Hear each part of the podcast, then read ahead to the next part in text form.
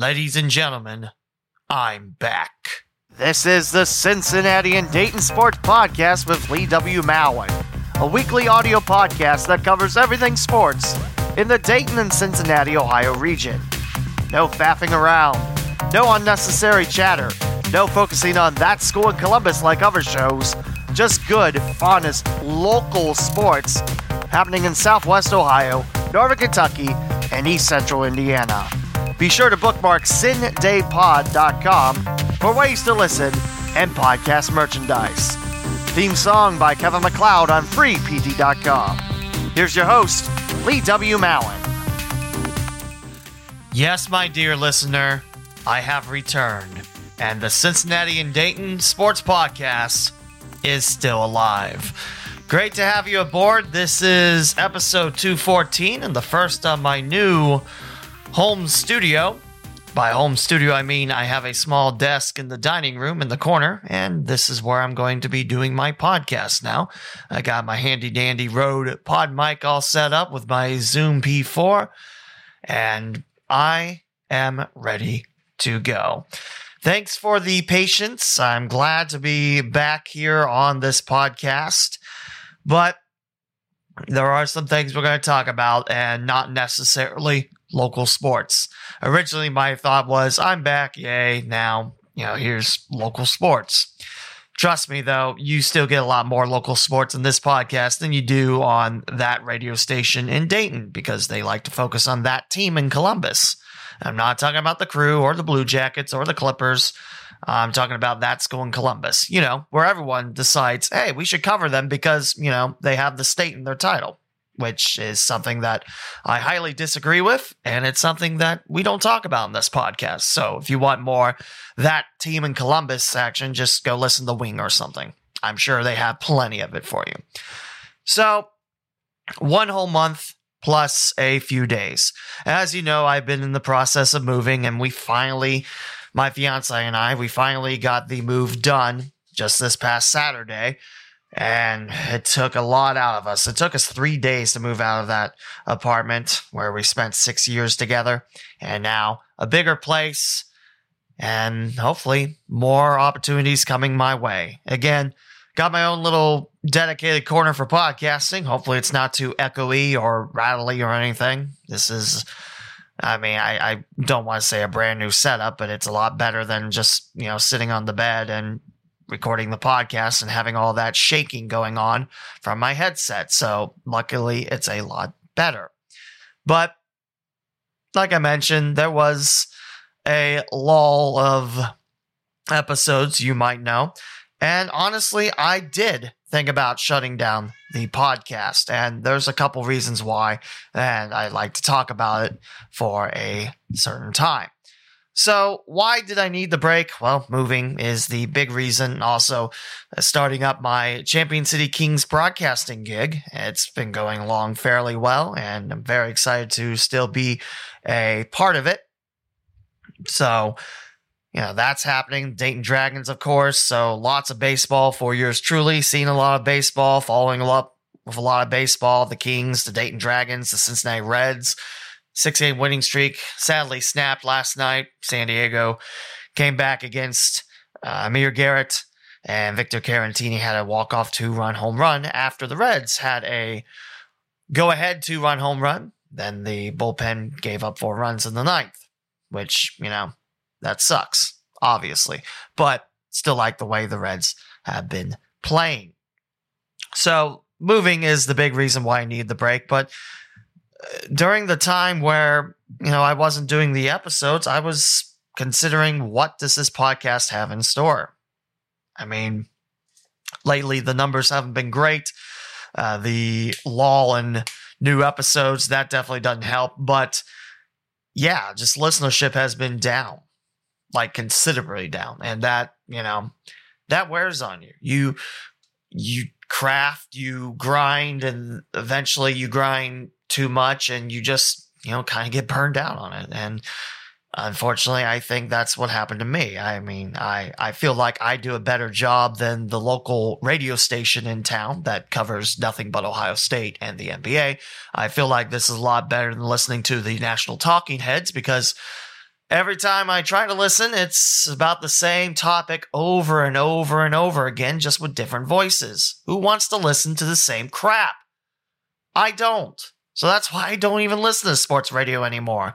If I want information, I'll just go on social media.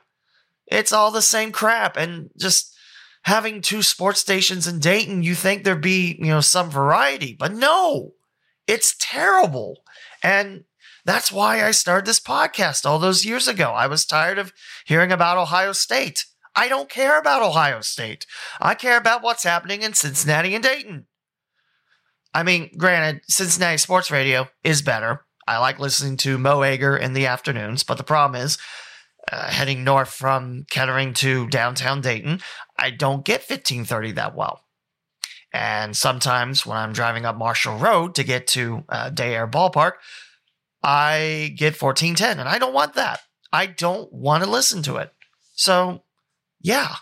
But then I, I just see that people aren't listening to this podcast anymore, and that just it gets to me, you know? I, I try my best to have a good podcast with good audio quality, good topics, covering the local teams, and it just feels like it falls on deaf ears. Like, you know, what what do I need to do? So yeah, I did think about closing the podcast altogether. I eventually said, no, don't be stupid. You're good at this podcasting thing. You're doing this to prove to the employers in Dayton that uh, they're, you know, it's their loss. It's their loss for not hiring you. So, yeah, so this podcast is back. I promise I'm not shutting it down, but I did consider it. Just the low ratings, the low appreciation, and lately my. Uh, lately, trying to get questions for Mallin's mailbag has been like pulling teeth, whereas I might get one. And in fact, I think I do have one. I'll try to find it before uh, we end the episode today. But I just feel like, you know, why am I doing this? Oh, am I really doing it for myself? And then maybe someone will listen in. It's just, it's been, it's been tough. It, I'm a type of person that, you know, yes, I don't need to know that I'm doing a good job, but I need to know that people appreciate the job I'm doing. I know I put in the work and the quality, and I know I produce quality, you know, a quality product. It just sometimes it feels like, you know, people that don't pay attention, it's just what am I doing it for? So I've been battling that a lot lately. And I've been kind of in a depressed spiral because of that. My fiance really doesn't know about it because I've been hiding it. But yeah, I'm telling you, the listener, that, you know, honestly, I did think about shutting down the podcast. And thanks for that laptop for fading on me. And no, I, I honestly thought about quitting podcasting. But then I decided, you know, then who's going to talk about Dayton sports? Channel 7 doesn't even have a replacement for Mike Hartsock, and it doesn't sound like they're going to. Like I mentioned, uh, sports radio in Dayton, I think, is uh, not good. And if you like Ohio State and the same topics that are being spewed about national pundits, then there you go. That's your tea, but it's certainly not mine. So that's why this podcast is here to stay, and hopefully I'll get back to a regular schedule. I'm saying hopefully, which, you know, next week I should have an episode Thursday or Friday, depending on, you know, how things bounce. I'm still moving stuff around the new place. But yeah, I, am going through that point where, you know, I'm questioning, you know, who cares? And looking at the mm-hmm. numbers, it seems like not a lot of people care. And I do have to turn my phone on vibrate when I have it on here. That is a good thing to remember having my own recording desk and everything. Hmm. It's so interesting. So, this podcast is back, and I pledge to you that unless something happens to me in terms of health or, you know, moving or I get out of the field entirely, which I don't plan on doing, I will not stop this podcast. I pledge to you, and I pledge to local teams that deserve coverage, that I care about local sports. That's why I have this podcast, and that's why I'm telling you that I'm not going anywhere. So, with that being said, with all the melodramatic, you know, tension out of the way, I guess you can call that tension, it's time to talk about local Sunday sports. And we're going to be focusing today on baseball. There'll be a future episode for soccer for the Dayton Dutch Lions, FC Cincinnati, Columbus Crew. Although, before we dive into baseball, I will say the two names for the new stadiums in Ohio, not great. So, the Columbus Crew recently announced that their new field is going to be called Lower.com Stadium. You can stop laughing. I'm talking now. Lower.com Stadium. And of course, I think I talked about this on the 513 day that Cincinnati's field is T, uh, FC Cincinnati's field is TQL Stadium, which is a local company. And that was their first ever dive into stadium naming rights. Which, uh, if you don't know what TQL is, they hit up a lot of like recent college graduates. They hit me up for about six years and then they finally stopped. It's it's just entry level stats from what I understand.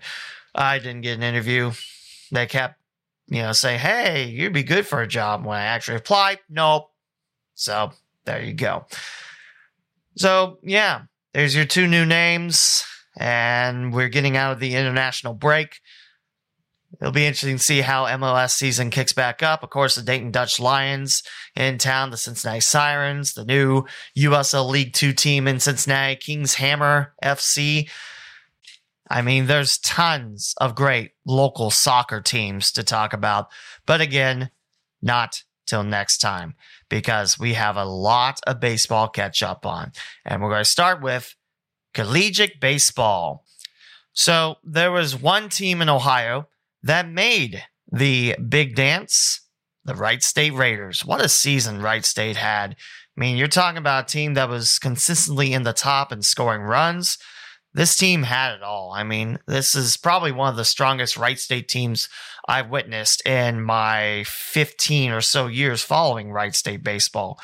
And saying that, that means a heck of a lot. Of course, Quincy Hamilton, Tyler Black, probably your two mainstays on that team. And I think they are the best chance Raiders to get drafted. Of course, there's the University of Dayton Flyers, both these teams, Wright State and Dayton. I am the PA announcer, so I see these teams constantly. Great season for the Dayton Flyers. Started off rough, but once Atlantic 10 play hit, I tell you, Dayton almost was untouchable. There was that rough series at Davidson, but after that, you know, taking three out of four against George Mason at home, with the only loss being at Day Ballpark. What experience that was. And then sweeping George Washington to get into the Atlantic 10 playoffs when only four teams were allowed. UD got the number two seed and they got back to the Atlantic 10 title game, but fell a little short to top seed and host VCU. Whereas the Wright State Raiders, they held the Horizon League tournament again at Nischwitz Stadium, and they came away big winners. The only close game was the first one where they defeated Milwaukee 4 to 3. And I believe the championship game ended something like 21 to 3 in favor of Wright State. So, yeah, to say that we got two great D1 teams in just the Dayton, Ohio area, that's huge. I will also mention that the Cincinnati Bearcats, they went 0 2. They had a pretty good year, but they went 0 2 in the AAC dance. The Xavier Musketeers, for the past few years, they've been holding the Big East tournament at Prasco Park in Mason, Ohio. And the Musketeers got to the championship game to force a winner take all game seven. And the Musketeers came up a little short in that game, but still being on the bottom side of the bracket to force a winner take all, that's huge. So the Muskies a good year.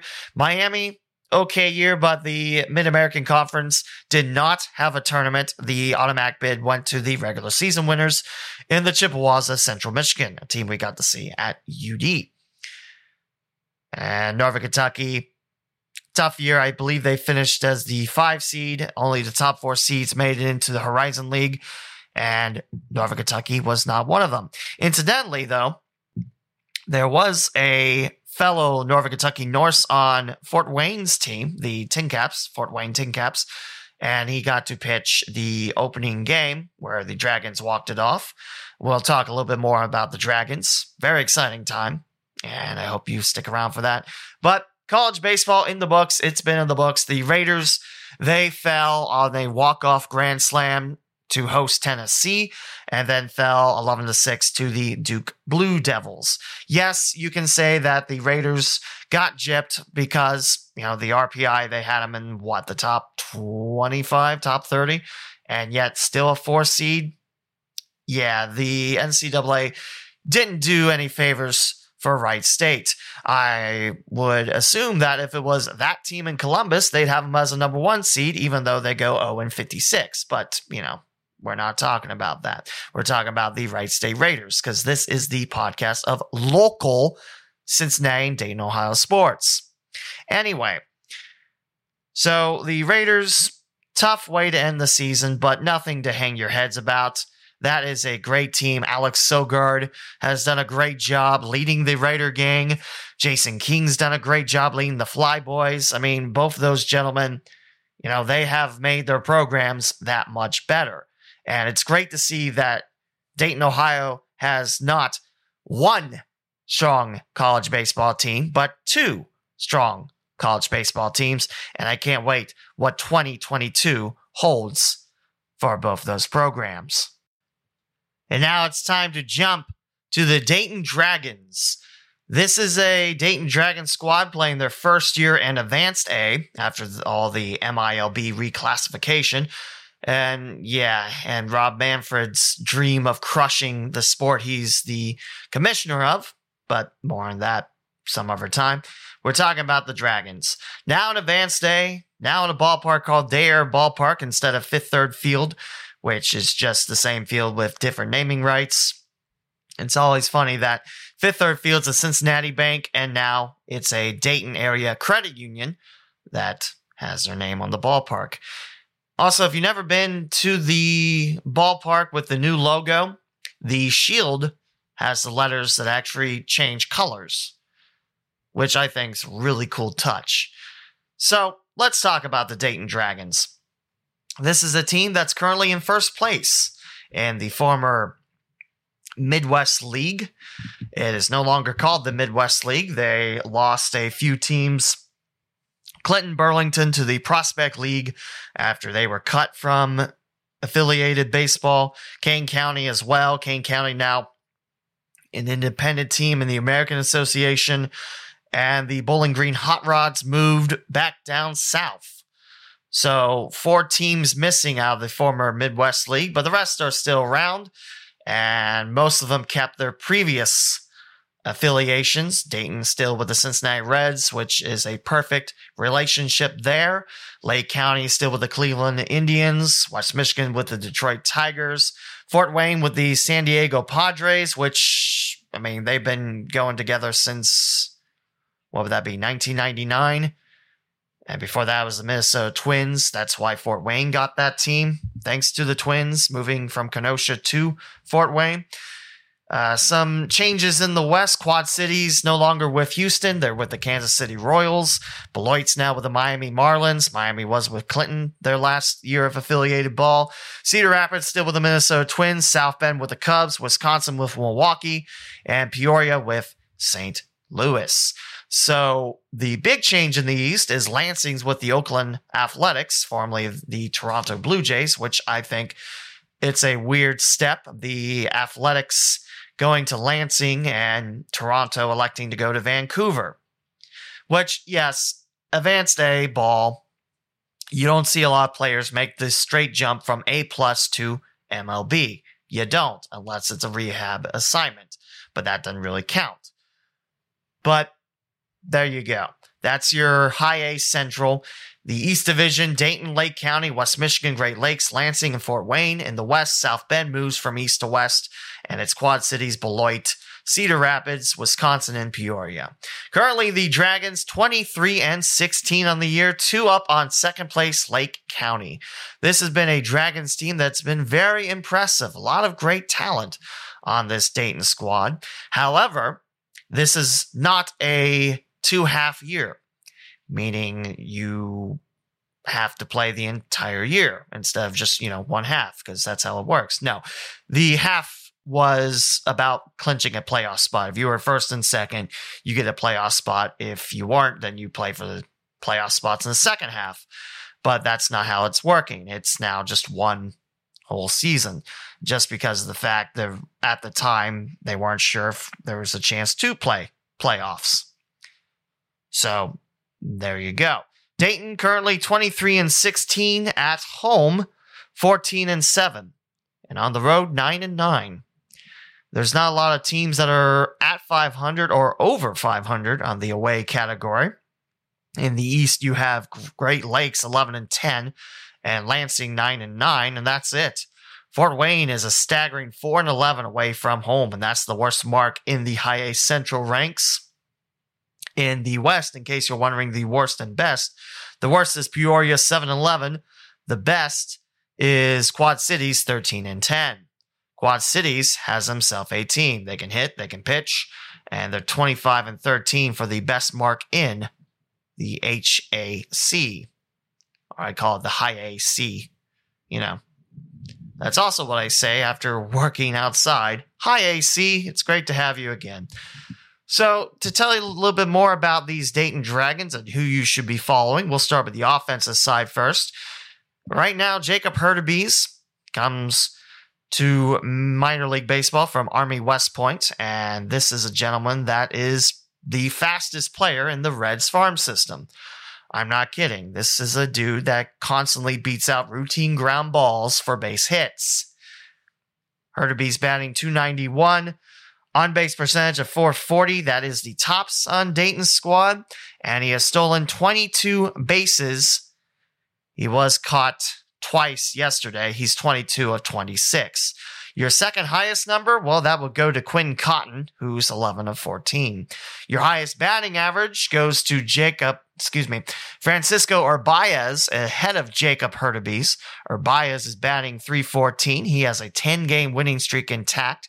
He will likely bring that to action tonight against the Fort Wayne Tin Caps if we have a game, considering these nasty storms. In fact, yours truly is recording this episode during a nasty storm. So let's hope that, you know, nothing gets struck and my Zoom P4 isn't, you know, eradicated by lightning. But, you know, that's the risk I take for you, the listener.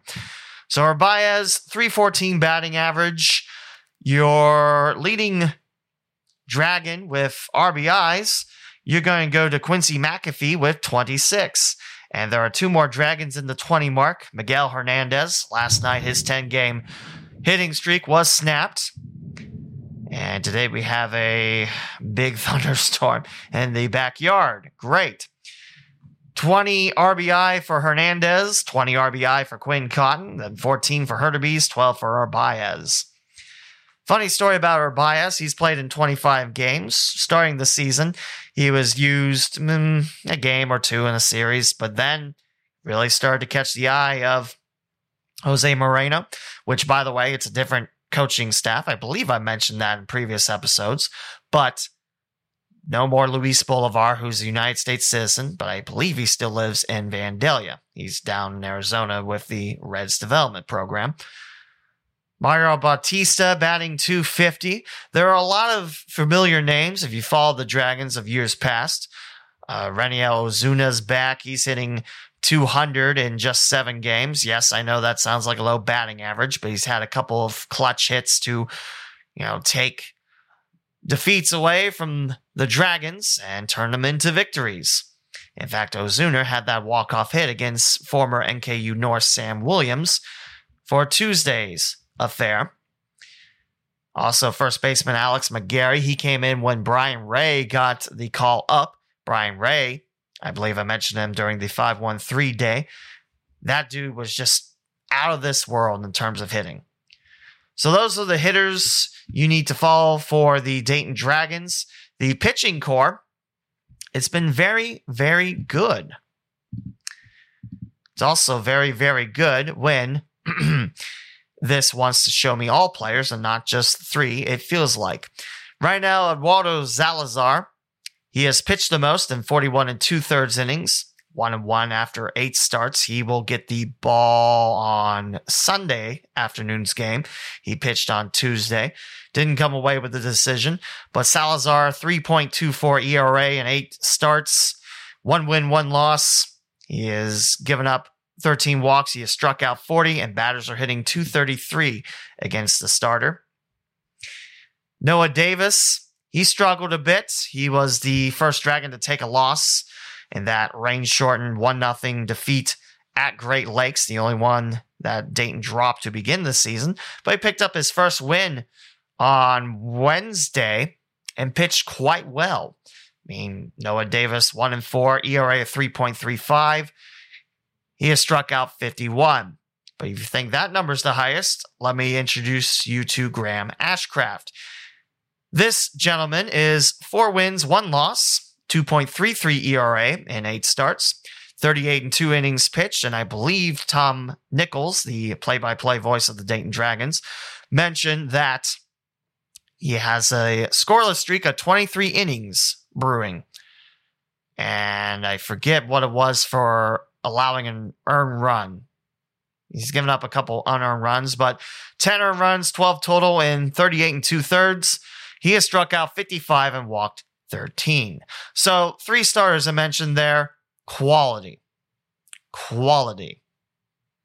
The bullpen isn't too bad either, as I will present to you a gentleman that has appeared out of the bullpen 11 times and is yet to give up a run this season. That be Braxton Roxby. 14 and two thirds innings, four hits. He has walked eight, struck out 25, and batters are hitting a very, very low number of 083. Yeah. This dude coming out of the bullpen, he wasn't even drafted. He wasn't. I know the previous draft was a grand whopping five rounds, you know, because who needs, you know, talent when there's so many baseball programs and baseball is a world sport? You can make the argument it's a world sport behind or ahead soccer. I'll let you decide your preference there. But yeah, I mean, Roxby's story is great. One win, no loss, three saves out of three opportunities in 14 and two thirds innings. So again, there's quality here, and this is a team that is quite strong. So if you're looking for a minor league team that's kicking some butt, you can do a lot worse than the Dayton Dragons. This is a team that I think if they keep this pace up, they'll have first place at the end of the year. Now, granted, this year is a little bit different because of the fact that, oh, yeah, series are all six games and you're at a place for a week. Then I believe that's done to help limit the spread of COVID because, you know, you don't travel as much and you don't see as teams, which most of the squads we've seen have five starters. So if you start the first game, you're starting the last game unless you know something happens or the coach decides, hey, well we'll try a six starter. The Dragons have been very consistent where they will go with Tuesday starter in Sunday's place. So again, if you want to see a good minor league baseball team, head over to Day Air Ballpark. Things are starting to get back to normal. To be honest, I liked it when you know it was about the baseball, but people are starting to come in. Last night was the first attendance over 6,000 since the mask mandate was removed in Ohio, and things are getting back to normal. And up next, we'll talk about the Cincinnati Reds. I know I mentioned during the whole spiel about how I'm going to shut down the podcast. I'm not, I promise. But I was talking about it. The Reds dropped a tough one last night, but back to back sweeps at home against Colorado, a team that they probably should have swept on the road, and the Milwaukee Brewers on the road. First time since, oh, I missed it. Oh, a very, very long time ago. I think 2009 is the last time the Reds had a sweep in Milwaukee. Was it 1996? It's it's somewhere out there. It's an old time. The Cincinnati Reds have really kicked it in the gear, and your two top players Jesse Winker, Nick Castellanos. Got to see Jesse Winker grow at home with the Dayton Dragons, a homegrown product. You know, just hitting 340 on the year, 17 home runs, and 41 runs batted in. I mean, having a year. Castellanos batting a little bit better than Winker at the moment. I could see him with the West Michigan Whitecaps my first year with the Dayton Dragons. 348 batting average with 37 RBI and 13 home runs.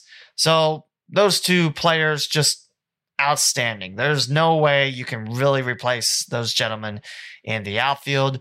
And yes, they should be all stars. Absolutely. So whenever that starts, it's probably started now, but whenever you get a chance, vote them in to the All Star game. And right behind those two gentlemen, 268 batting average, Tyler Stephenson. He's really made his mark. He's, you know, he's done a great job. He spent a couple years in Dayton, but then just really blossomed and 268 batting average, 18 RBI. Hmm. Duke can hit. And a backup behind defensive specialist Tucker Barnhart, who, by the way, might be having a rough month of June, but still hitting 264. That's what I like to see when the catchers both have great bats. I mean, you got Barnhart, who has won a couple gold gloves behind home plate, definitely a stud, and Tyler Stephenson, his rookie year, 268. I mean, eh, eh, there's not there's not a lot you can really critique on that, but Tyler Stephenson, Tucker Barnhart doing a great job behind the plate. Jonathan India, his first full year with the Reds. I'm glad they took the chance on him, and it's paying off. He's batting 257. Cooled off a little bit, but 29 RBI, six home runs. And yeah, I'd say that's a pretty solid first year. If he can keep that up, definitely the second baseman of the future. I also like the pickup of Tyler Naquin a minor league signing, making the big league club after Shogo Akiyama went down in spring training. Naquin cooling off a bit, but still hitting 255, 42 runs batted in. That leads the Cincinnati Reds with 11 home runs. So, yeah. I mean, right now there's the big issue with how do you put up Shogo Akiyama and Aristides Aquino in the outfield when, you know, the best two players are outfielders, so you know, left and right are cornered. And then your center fielder normally is Tyler Naquin. Nick Senzel's hurt. Ah, man, I every time Nick Senzel is hurt, I was gonna say Nick Naquin for a minute. I just combined the two. It just it hurts because I want to see Nick Senzel at his healthiest and just hit. And I know he wants to see that too. Now, of course, the big question is what about Eugenio Suarez's struggles this year?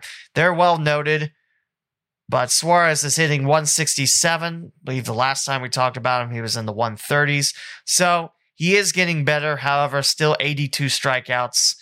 Does have 14 home runs and 36 RBI. Like I said, he is starting to turn the corner, and I think he will. The strikeout number is still going to be high, but, you know, he's starting to get the timing back down, and it's just you know, it's rough year, and sometimes you're gonna have rough years.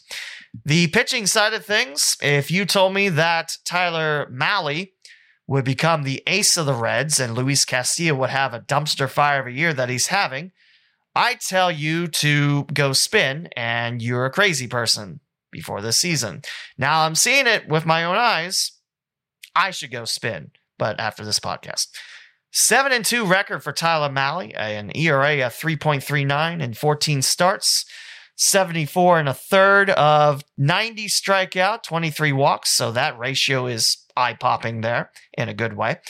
29 total runs, all but one earned, 58 hits, walking 23, an average of 212 against. So yeah, I'd say Mahle probably taking over the starting ace role until, you know, Luis Castillo can get back into form. Castillo, his ERA is dropping a bit. It got as high as eight something, I think. But it's now at 583, which, again, if you told me that happened for the season, I'd tell you you're a crazy person. 14 starts, 2 and 9 records, 71 innings. He has struck out 67, walked 30, average of 275 against. So, yeah, that's a little high.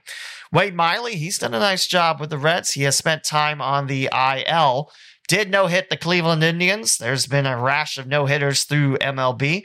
But Miley, 6 and 4, 288 ERA. Had the no decision last night. Uh, Fernando Tatis Jr. got the first run home. And I forget who got the second home run off him, but he gave up two home runs after his no hitter collapsed. So a six and four record in 12 starts, one complete game, and a shutout. 56 strikeouts, 19 walks. Not bad numbers there. Lucas Sims out of the bullpen. He is 4 and 1. His ERA is up there at 423, a couple rough outings and 26 appearances out of the pen. With seven saves, he has blown two opportunities. He has struck out 43, walked 14, but he's starting to get back into shape, especially with Tejay Antone, who's been a really nice surprise out of that pen. However, he's on the IL. The Reds have picked it up since Antone went down, but the big question is is it sustainable? I certainly hope so. Uh, acquired for the season, Sean Doolittle, 4.63 ERA. That's up there, but three wins, one save out of three opportunities, and 23 and a third. He has walked 11, struck out 30.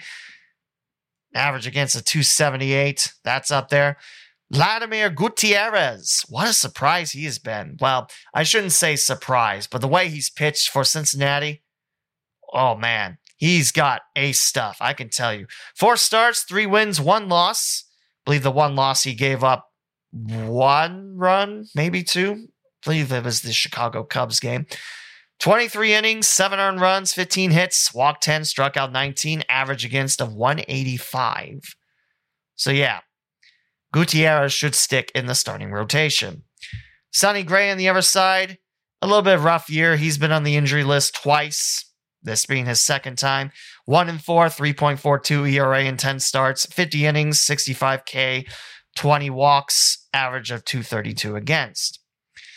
So the big thing is the bullpen has been eh, not great. Bullpen has been hit up a bunch. This is the same song and dance we've been through past few years. Starting pitching is dynamite. The bullpen is eh.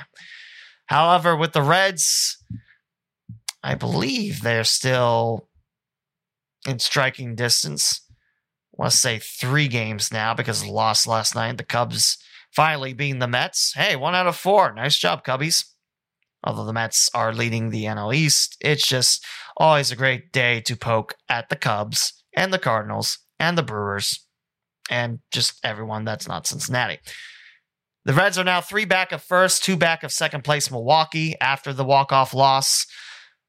Cubs are 39-30, Brewers 38-31, Reds 35-32, which for a long time, the Reds just never could get that hurdle over 500.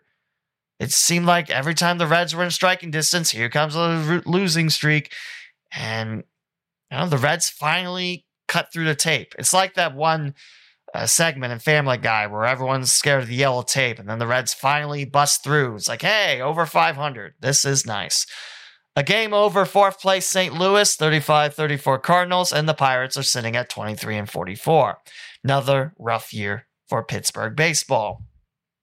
But, you know, I like I like the way that the Reds have been playing lately. This has been a fun team to watch, and it's great to see so many Reds fans enjoying this season.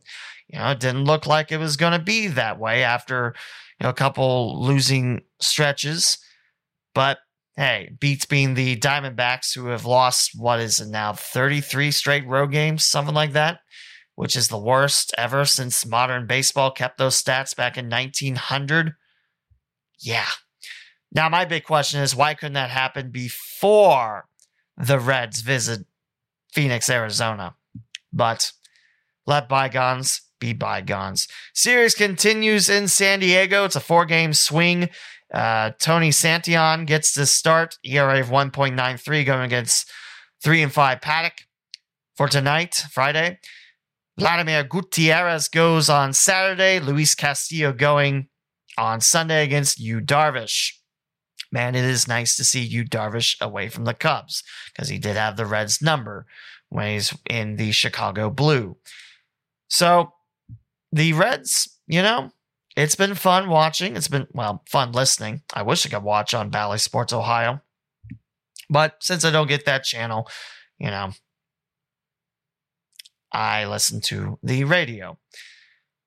So again, four games swing in San Diego, then two in Minnesota. Rough year for the Twins, and then back home on the 24th for four against the Atlanta Braves, a makeup game against the Philadelphia Phillies on the 28th, and then San Diego comes into town to close out June and open up July. And that's your look at the Cincinnati Reds. To close out the episode, we're talking about the Prospect League.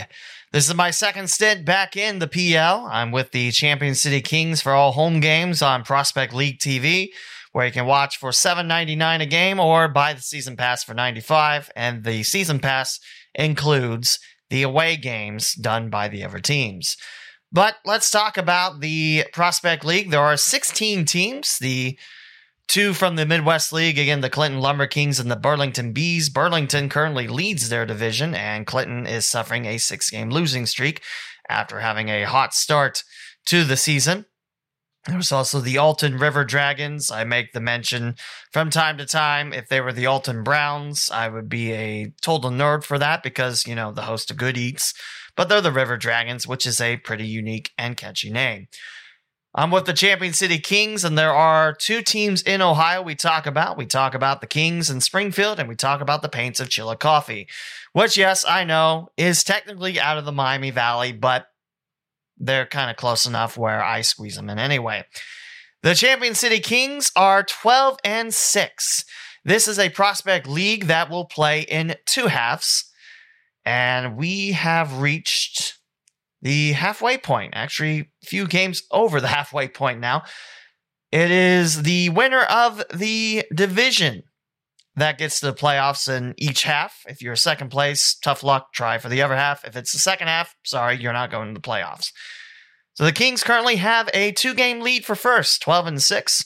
West Virginia 10 and 8, two games back. Five games back, 7 11, the Chillicothe Paints. And seven and a half back, the 5 and 14 Johnstown Mill Rats. So, yeah, say that this Champion City team is dynamite is underselling them. This is a great bunch of guys. I love working for the Kings, and it's always nice to broadcast. Unfortunately, I still have a long wait. It's long for me. Shut up. As Wednesday, the Kings are back in town against the Terre Haute Rex. If you don't want to watch my broadcasts, I don't know why. I mean, I do a great job. But if you like to see it in person, it's Carleton Davidson Stadium on Mitchell Boulevard in Springfield. Ticket prices are very reasonable, even on fireworks nights, which that won't be to the last regular season home game. Fireworks night tickets are 10 bucks and everything else is less during the regular season. In fact, in our next Tuesday home game, uh, ticket prices are just two bucks. So you can literally get into the game and feed yourself for about a $10 purchase. Yeah, that's a great deal. Kings 12 and 6 on a five game winning streak, the longest winning streak for the Kings, six over 500, and coming off a 10 inning affair at Chillicothe last night, 4 to 3. Yours truly also writes the majority of the game recaps. So that'll be what I do next after uploading the latest episode of the local Sunday Sports Podcast. Yeah, this team's keen. The biggest thing I can tell you, this team loves to hit. Uh, the last home game, they were fourth in the Prospect League in batting average. And currently, this team is now hitting 301. If I can find quickly about the stat leaders, in fact, our first baseman, Lucas Galdoni, is hitting 500. Now, you might be making the oh so lovely comment to yourself, well, I bet he's only played in one game. You're just overselling it, Lee. Where's my Ohio State talk? It's not here.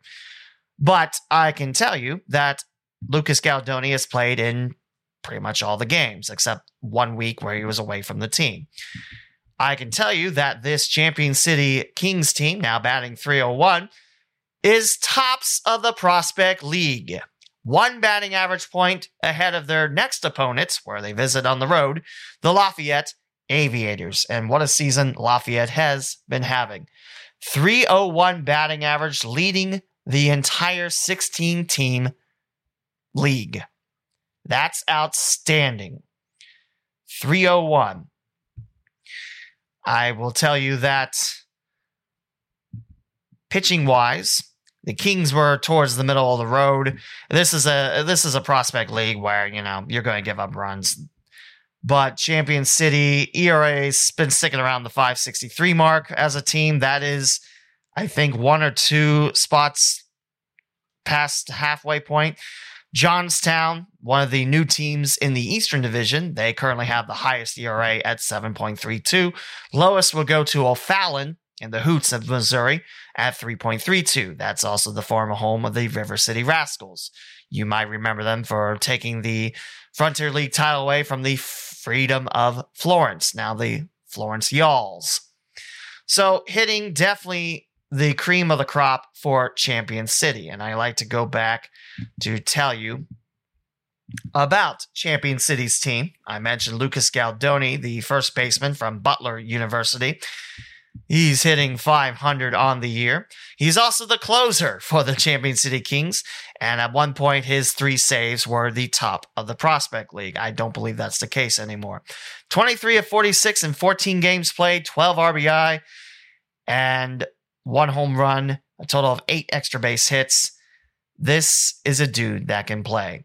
Also, there's a Cincinnati, Ohio kid and Chase Carney that's hitting the ball extremely well, only hitting 480, 36 of 75, with 22 runs batted in and five home runs. The five home run mark leads the Kings.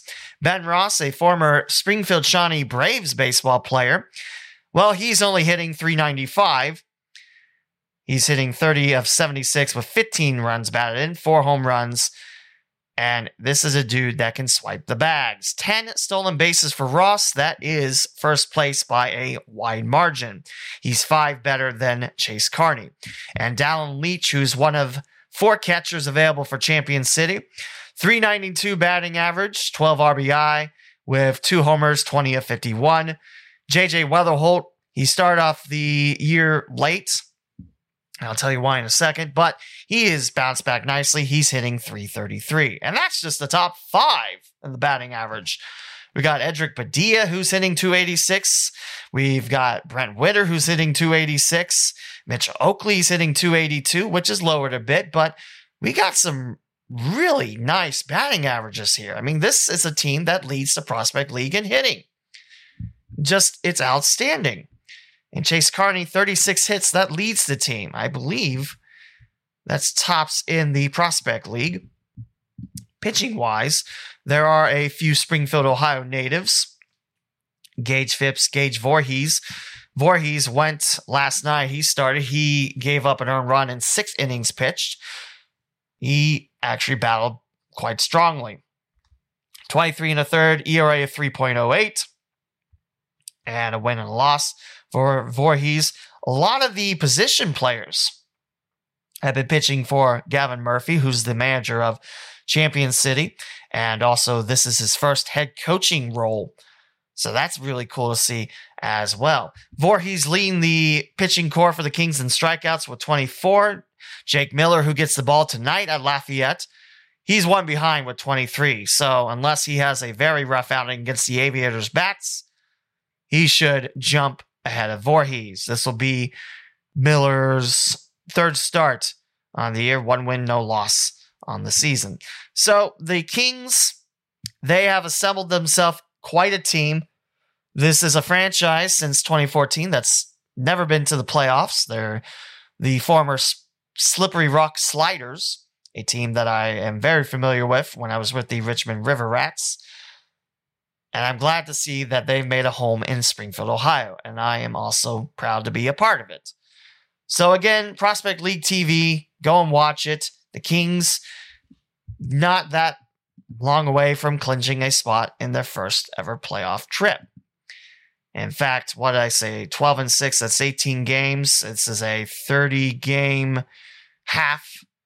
So, yeah, 12 more games left in the half. And Jake Miller goes tonight for Champion City. He'll be opposed by Teddy Natter of Lafayette. This is at Loeb Stadium. So if you want to make the trip to Western Indiana in these storms, no, catch catch some summer games. no, we got a great team in Springfield, and there's no reason why you shouldn't catch it. It's a great price and it's a great product. College kids swinging wooden bats. What's not to love? It's wooden bats.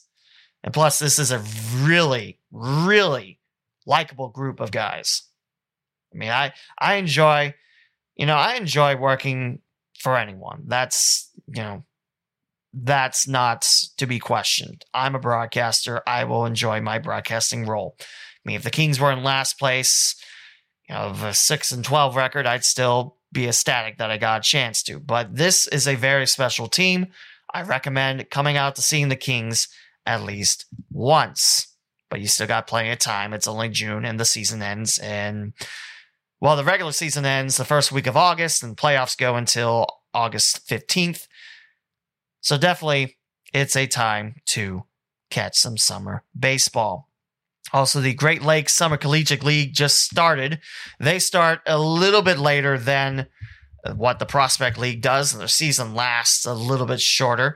And I am glad to see I entered in the wrong thing. I can buy glscl.com for the low price of $2,095.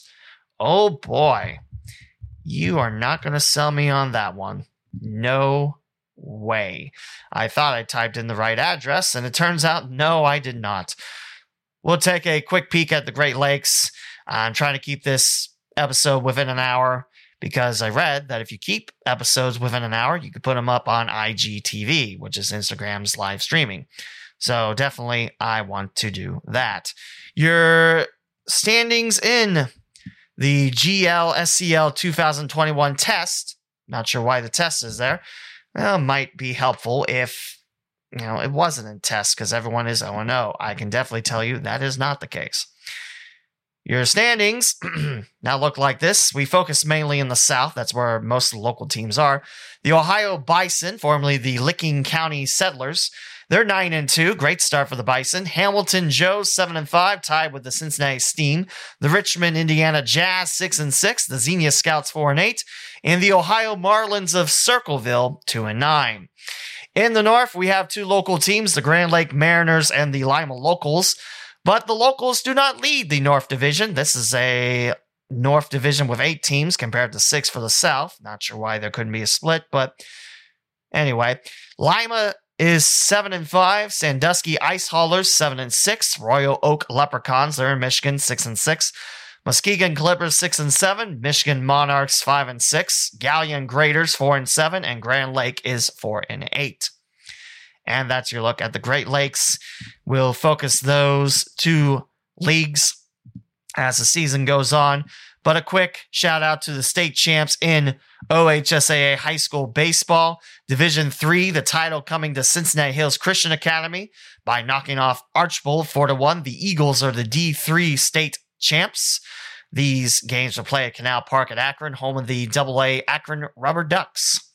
Division two, no local teams to speak of in the championship game, but Hamilton Badin looking for their first state title since 1996. And the Badin Rams came home empty by a loss to Bloom Carroll 4 to 1. Bloom Carroll fell short to Akron Archbishop Hoban 2 to 1. In Division 4, you have Van Wert Lincoln View which yes, that's a county north of Miami Valley, but they're still local enough, so we talk about them. They fell short to John F. Kennedy for nothing. And in Division One, the Elder Panthers making it to the title game, but falling just a run short to the New Albany Eagles, six to five. That is not a hockey title for you there. That's baseball, and the Panthers just a bit short. And that's your look at baseball, and that ends episode 214. Again, this podcast is not going anywhere. I will also make a mention that whatever you're listening to, your platform choices, if anything is screwed up, please let me know because yours truly switched the hosting account from Anchor to Red Circle. I just had enough with Anchor not giving me, you know, chances to market the podcast. So, time to move on. So, again, now hosted on Red Circle. You don't need to really worry about that unless there's a platform where you can't listen to the actual podcast. And there went my bottle. Darn. This is the Cincinnati Dayton Sports Podcast. It's great to be back. And it's great to be recording on a desk and not on my bed with my headset that is rattling. I appreciate you for listening to this podcast, and I promise you that I'm not going anywhere. This podcast isn't going anywhere. I was frustrated and I had to vent my anger out. But hopefully, next episode will be next week. Can't make any promises, but that's the plan. And we'll talk some soccer then. There's a question from Matt Morris and Mowen's mailbag, but we're going to save that for the soccer episode, which we will talk about FC Cincinnati, Columbus Crew, Dayton Dutch Lions, Kings Hammer, Cincinnati Sirens. We're going to talk about some local Cincinnati and Dayton, Ohio sports, unlike Dayton Sports Radio. This is Lee W. Mowen signing off. Visit the website, CindayPod.com, and I'll talk to you again real soon, listener. Take care.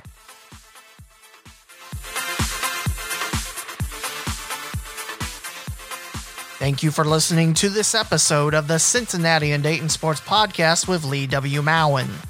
Be sure and bookmark CindayPod.com, the official website of the local Cinday Sports Podcast. From there, you can find your favorite way of listening to future episodes on platforms such as Apple Podcast, Google Podcast, TuneIn, Pandora, Spotify, the iHeartRadio app, and more. You can also find the Redbubble and TeePublic shops there too, where all podcast merchandise purchases go to help the podcaster. Follow on social media at CindayPod and the Lee W. Mowen on Twitter, Facebook, and Instagram. This closing theme was created with the Splash app. This is Lee W. Mowen saying thank you again for listening, and we'll talk more local Cincinnati and Dayton, Ohio sports next time.